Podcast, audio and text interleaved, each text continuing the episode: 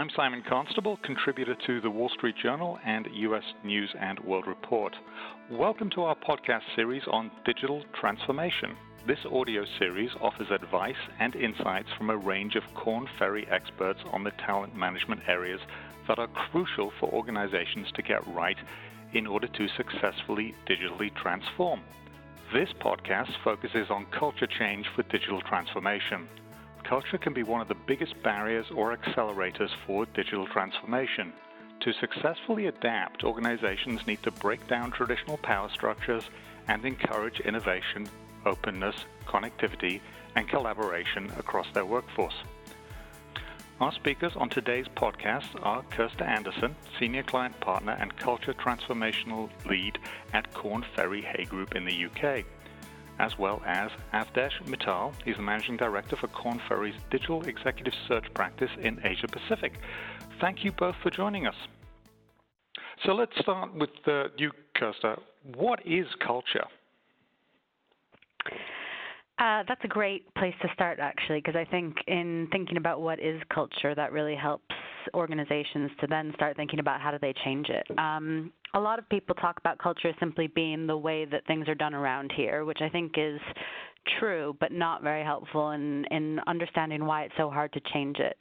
Um, a definition that I find quite useful came from Edgar Schein, who's an academic at MIT, and he defined culture as a set of shared assumptions that have been learned over time, are taught to new organization members, and are believed to be the correct way to perceive, think, and feel.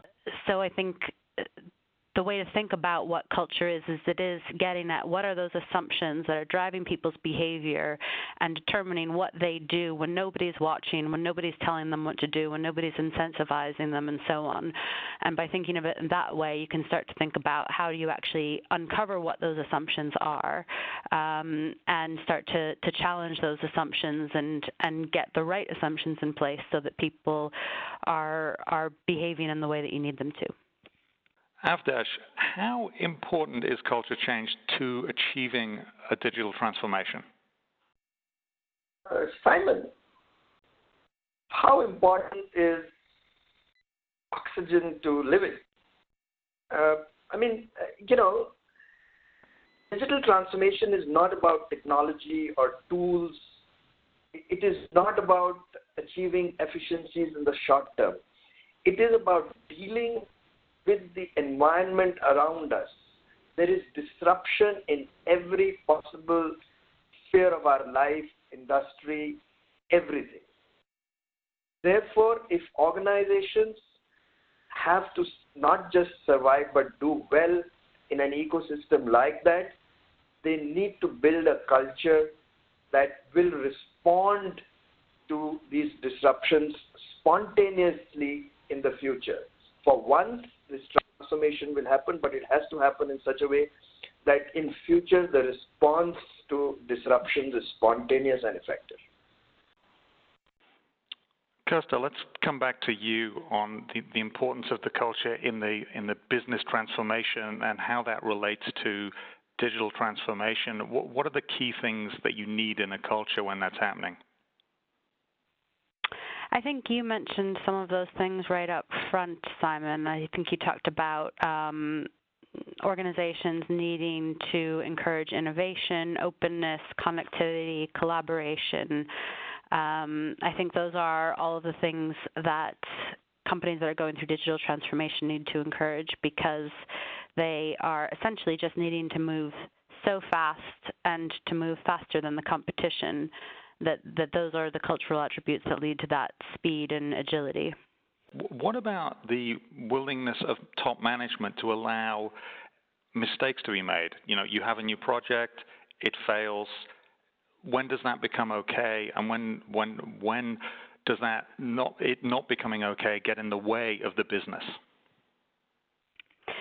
Yeah, it's a it's a it's one that comes up a lot in sort of tech companies. You know, uh, fail fast and learn fast. Um, and I think it's one of those things that's very easy for people to say large organizations that are publicly traded where there are regulations, consequences in terms of share price, and in terms of, you know, in the financial services sector, prison time um, when things go wrong. So it's one of those things that is important. Um, but I think also organizations need to be kind of realistic.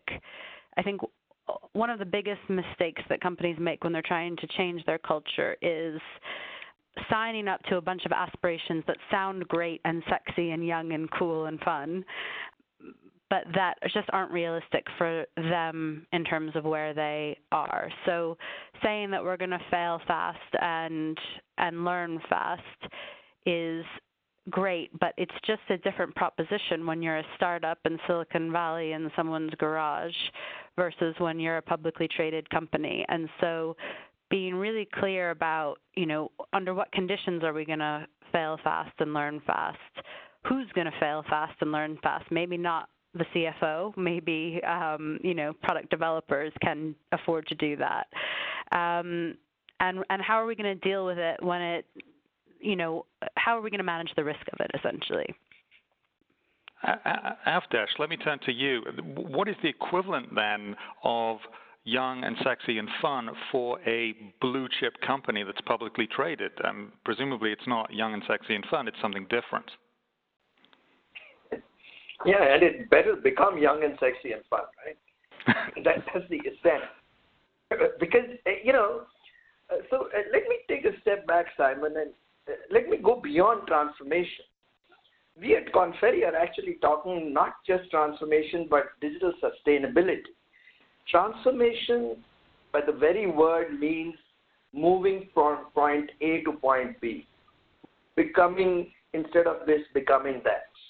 But digital sustainability is actually changing the DNA of the organization.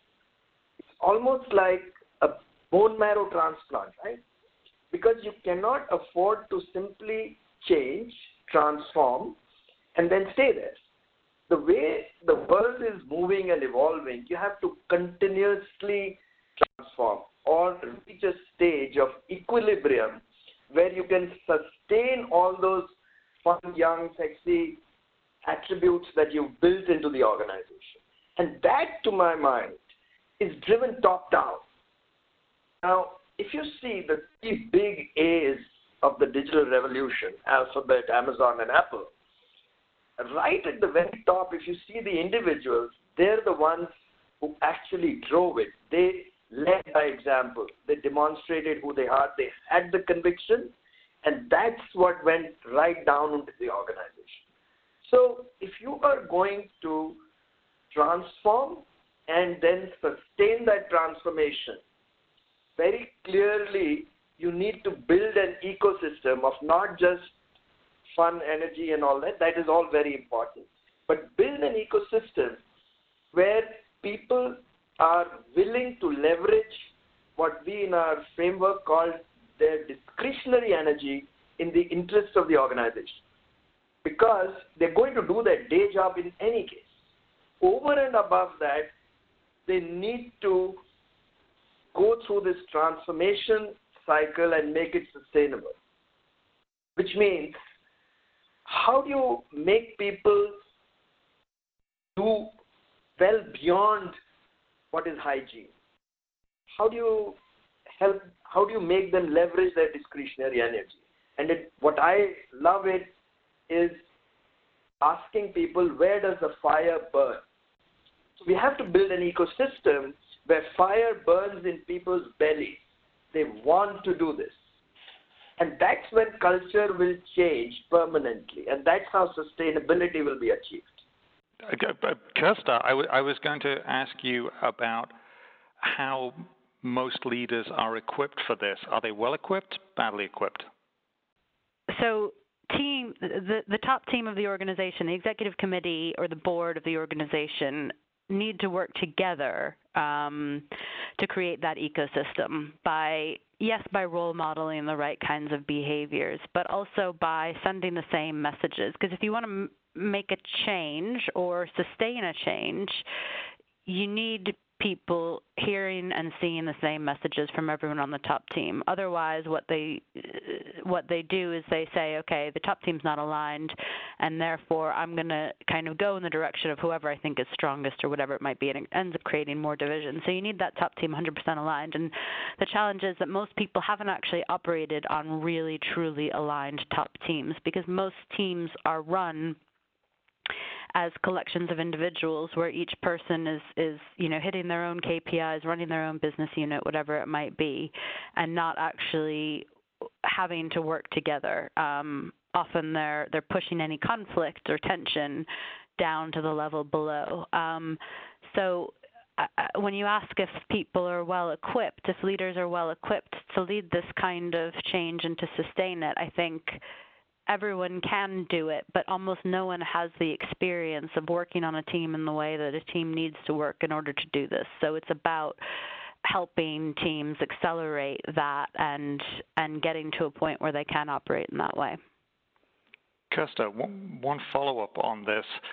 Everyone who's worked in a big organization knows that new edicts occasionally come down from the management suite, and sometimes they last a week. Sometimes they might last a few months, but frequently they just disappear, never to be heard from again.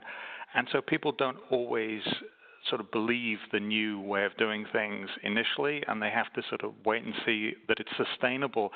How would you coach leadership teams to get beyond that point? Hmm. Yeah, I think there's two key things that they need to do to get beyond that.